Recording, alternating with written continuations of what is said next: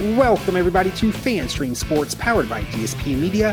This is the Fighting Irish Daily Blitz, and I'm your host, Rob Thitoff, also known as RPT. You can find me on X at P Thitoff.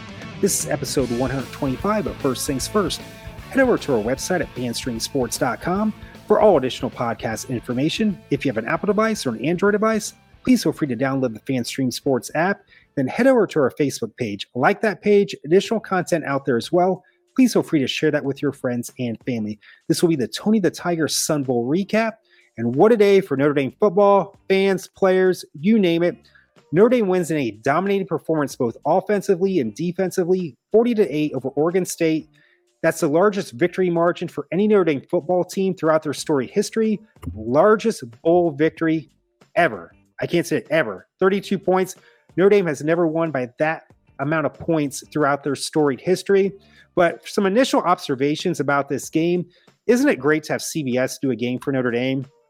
Uh, I believe, do not quote me on this, but I'm 99.9% sure this is the first game that CBS had for Notre Dame since 2018. I believe that was a nighttime game against Navy in San Diego. I looked over the schedule uh, this week and I couldn't find a game that CBS would have broadcast, but I can't say enough. I always say their sound is better, their announcers are better. Now, granted, they did shank some names today, but I'll forgive him for that. As a uh, last name is Thitoff, it's been mispronounced so many times. I kind of heard that for some of the Notre Dame players today, but as I said earlier, I'll, I'll forgive that for CBS. And I just can't say enough. As a kid in the 80s, I would watch Notre Dame, whether it was a home game or away game. And up until when NBC uh, got the home contract in 1991, I just always loved it when CBS uh, did a Notre Dame game. I just can't say enough. The sound quality, the announcers, you name it, just so much better. Uh, kudos to CBS for doing a solid uh, job today. And it also seemed, even though this was a sub tier bowl game, let's face it, uh, it was sold out today. And with that great coverage that CBS had today, it felt bigger than what it actually was. You could hear the crowd, you could sense the excitement. It sounded like there was mostly Notre Dame fans there, but kudos to CBS. I can't say it enough. Uh, Sam Hartman was on the sidelines. We knew that was going to be the case. Uh, Steve Angeli would be the quarterback. He's mentored Steve throughout the season. He's done a great job. His leadership is, uh, uh I can't say enough, second to none uh, for Notre Dame. He's uh, really, even though we knew he wasn't going to play in this game, and before that, throughout the season, he's been a great leader for Notre Dame. Just a great, even though he's only been at Notre Dame for one year, and that'll be it. great ambassador for Notre Dame. But he was in the sunglasses on the sidelines, and it looked like he could either be a CIA agent or auditioning for the Broadway play to Jesus Christ Superstar. Either way, I think Sam Hartman could do it. He definitely has that look. Uh, or he's Tom Selleck's long lost son that he never knew uh, he had. What other initial observations I had? Also today, you saw uh, that Notre Dame has a lot of depth. You're going you're going to hear, oh, Notre Dame won today by 32 points, but Oregon State didn't have their full deck. That's the case. They didn't have their coach. He's at Michigan State now. DJ Uiagalelei, he opted out. Or I didn't opt out. He's now in the transfer portal again. I don't even know where he signed. But anyway, well, Notre Dame had the same issue. However, we had the depth to combat the transfer portal, uh, guys sitting out for the NFL. And you're starting to see now, even though I've been a big critic, not just me, but other people as well, of Marcus Freeman for the results so far at Notre Dame. It's not college football playoff yet or competing for a national title. You're starting to see with his solid recruiting that he's had, the depth is there now. You saw, despite all the people that were not playing today, Notre Dame is still very talented, uh, whether it's the second string or even some third string players or just players that played this year but not full time. Uh, you, you're seeing that right now. In 2018, when Notre Dame competed in the college football playoff, uh, for the first time. Uh, they also competed in 2020. But in that Clemson game, it was a pretty close game, but then uh, Julian Love, a very talented cornerback at the time, gets hurt. We did not have the cornerback depth at the time. Trevor Lawrence goes off. And before you know it, we lose. It was either 30 to 3 or 33 to 3. Now, granted, too, we did not have a, a great quarterback uh, to lead us to the so called promised land. Ian Book, yes, he was a solid quarterback at Notre Dame, but not a superstar. Uh, however, I think that game would have been closer had we had the death back in 2018. But initial observation, too, you probably saw today, we do have that depth, and that's going to propel us to me, hopefully, for a successful 2024. Also, today, to finish 10 and 3, I know that's not the ultimate goal. Now with the 12 team playoff, uh, it's either make the playoffs or bust for me. You cannot miss the playoffs anymore since it's a 12 team field. Uh, nine and four sounds a lot better than 10 and three, and that's can propel you for a 2024 uh, successful season. A lot of a lot of positives for a 10 and three instead of a nine and four. Now, so now let's look at the dominating stats that Notre Dame had today on both sides of the ball. 24 first downs to 10 for Oregon State. Total yards 468 Notre Dame, 197 Oregon State. Passing 232 to 195 Oregon State. A lot of that for Oregon State passing was on the last two drives. And let's face it, if Notre Dame doesn't have its third string defense in, this is probably a shutout today for Notre Dame. But it is what it is. I feel pretty confident to say if the third string defense isn't in at the end of the game, Notre Dame shuts out Oregon State. Rushing, this is look, listen to this 236 Notre Dame, two rushing yards for Oregon State.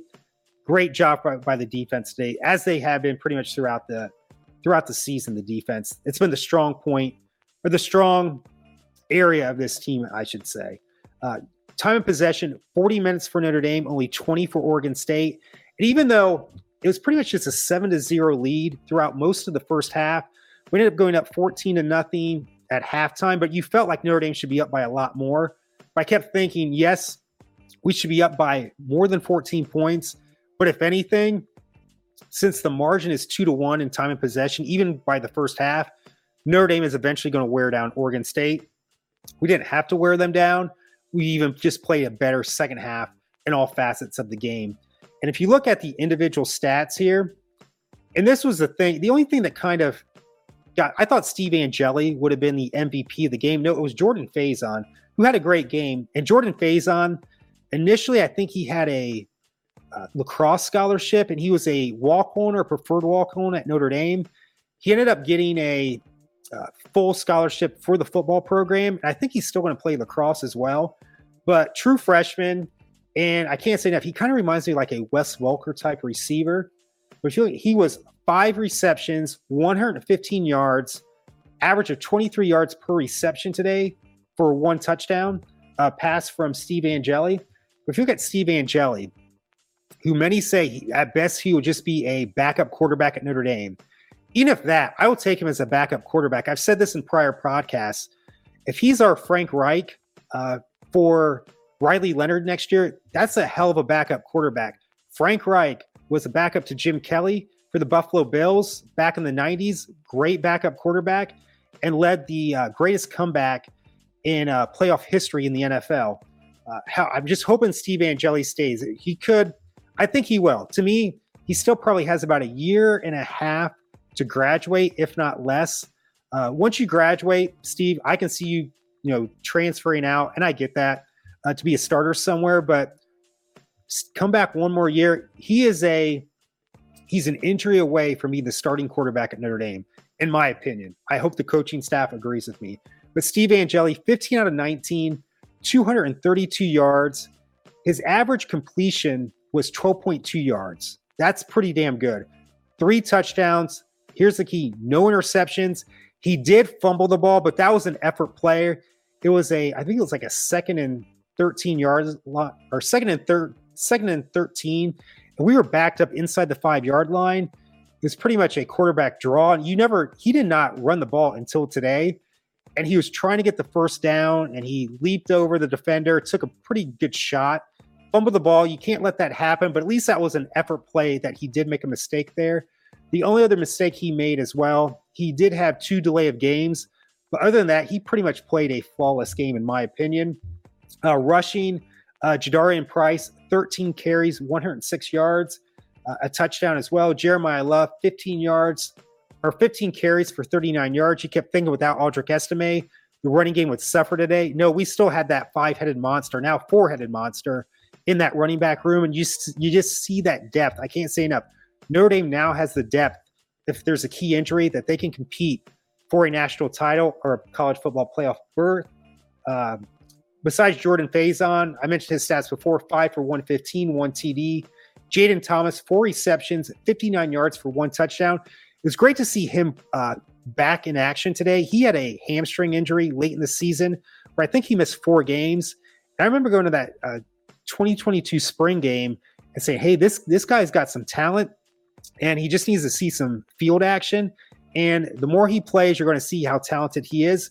The same with Steve Angeli. Again, going back to the 2022 spring game, when he was a early enrollee freshman at Notre Dame, and he led them to the uh, go-ahead touchdown. I don't know if it was the blue team or the gold team, but uh, it's just kind of eerily similar for both those two players that kind of started at that spring game, and hopefully it continues for the both of them. Uh, what else today? Defense. What can I say? They had let's see here, four sacks, eight tackles for losses. Uh, Jordan Botelho, he was actually the lineman. Uh, I didn't know there was such a thing. MVP lineman uh, for the game. He had five tackles. It looked like he hurt his shoulder, but he was uh, when he was holding up the MVP trophy. It looked like the shoulder was fine, and that's great to see. He's probably going to be back next year, and he's kind of been a kid where he just hasn't. How can I say this? Uh, just hasn't had his head on straight his entire four years, except for the this last year. He's pretty much uh, had his head on straight, no off the field issues. But I can't say that. It just looks like he's totally locked in now, and hopefully he has a great fifth year season next year because uh, I believe he will be back for Notre Dame. But it's great to see that he's been, like I said, struggling with some issues on and off the field, but now seems to be locked in uh, to finish his uh, uh career at Notre Dame very successfully. What else here? That's about it. Uh, Spencer Schrader. This was kind of a weird thing. He was the MVP for the special teams, and I was just like, but he he missed another field goal. But with special teams, it's it's probably either the kicker or someone if they ran a kickback or a punt return back for a touchdown. We did not have that today. So there really wasn't much left to choose from for Notre Dame. So as having said that, my last talking point for the day, 2024. What is this uh, propel us for for 2024? Obviously, to win a bowl game, even though this wasn't the greatest bowl game to win, uh, it's you still want it. You want it in dominating for fashion without some of your big guns, Audric Estime, uh, pretty much a manufactured offensive line today. Uh, a true freshman at left tackle in Charles Jagusah. The guy's huge. The future is bright for Notre Dame if we just, you know, stay the course, as I should say, where no major injuries, even though we do have that depth, as I said before. And this quarterback, uh, I know Riley Leonard is probably going to be the starter next year, but if Steve Angeli stays, this is going to be a very um, I hate to use the word interesting because people, people always say interesting to see, interesting to see. Many things are interesting to see. I want to say very intriguing 2024 spring ball for Notre Dame, especially if Steve Angeli is still there. And I still think he will be. You still have, Steve, you only have a year and maybe a semester to go before you graduate because he was an early enrollee at Notre Dame. You're only an injury away from being the, the starter at Notre Dame. And weirder things have happened. Uh, what else? Marcus Freeman. It was said after the game, he has now tied Charlie Weis for the most amount of wins for your first two years as a Notre Dame coach. And I know I've been a big critic this year, especially because this is year two. I gave him a mulligan last year, but that's something to say. I know Charlie Weis, it didn't end up being after his first two years, it was pretty much mediocrity at best at Notre Dame but not defensively. His defenses were atrociously bad at Notre Dame, even though he did recruit and get Manti Te'o, but that was it. The thing is, Marcus Freeman is selling Notre Dame pretty damn good right now in recruiting. I think today, especially that last drive in the first half, the clock was slowly winding down. We still had three timeouts left, but you could tell Marcus Freeman kind of was under control with that drive. He's like, I got faith in uh, Steve Angeli right now we got to use our timeouts, we will, but we're going to milk this clock. So Oregon State doesn't have much chance uh, to score at the end of the half. And I just thought that last drive at the end of the first half, Marcus Freeman was really relaxed but locked in. And that comes with experience of being a head coach. I'm not saying he's going to be new Rockne. I think we're still slowly starting to see maybe he's coming into his own as a head coach. He's still a really young guy. He's only 38, I believe. And who knows? maybe next year we still see eight and four, nine and three again. But the way this season ended and the way the recruiting is going right now, don't count Marcus Freeman out. I'm still going to be pretty damn hard on him next year because if he does not make the playoffs, it's a, to me, I don't want to say a disaster of a season, but a failure of a season if you do not make a 12 team playoff next year. Uh, what else here? Just trying to go over everything that I want to go over. Oh, another thing too. This was the uh, first time, also, or not first time, but first time since 2013 when we won the Pinstripe Bowl. Excuse me, in Yankee Stadium, and then that great win over LSU in 2014 to beat LSU in the Music City Bowl. Uh, that team in 2014, that was a big win over LSU. Again, that was a sub tiered bowl, but that propelled them for a 2015 season. Into my opinion, I've said this before, the most talented Brian Kelly team. However, we just had they stayed healthy and had a competent defensive coordinator and not being Brian VanGorder, that team I think would have competed for a national title. They went to the Fiesta Bowl. They are kind of outmanned by that that was a pretty damn good OSU team coming off their own national title of the previous season. But uh, that propelled them for the next season. I think this 2024 team, I know that's not LSU, it wasn't a really close game like that LSU game was in the Music City Bowl. But I just think after today, I know this was not a great Oregon State team. Uh, however, with the players that barely played this year, to put a performance like that, um, on the field today, that speaks volumes. And Steve Angeli, do not count this kid out. I've said it before today. Ever since that spring game, watching him is a he's a cool collective dude. Let me tell you right now. He doesn't let the only issue today, I forgot to mention too, he he should have thrown the ball away a couple times. He got sacked, I think, two or three times. The delay of game calls, but pretty much his passes were on the money. Uh, he he ran really good today too. I just can't say enough do not count this kid out right now. But I can't say enough. Great game from the Irish today. Great way to end the season 10 and 3. Sounds a lot better than 10 and 4. But thank you so much for joining me for episode 124.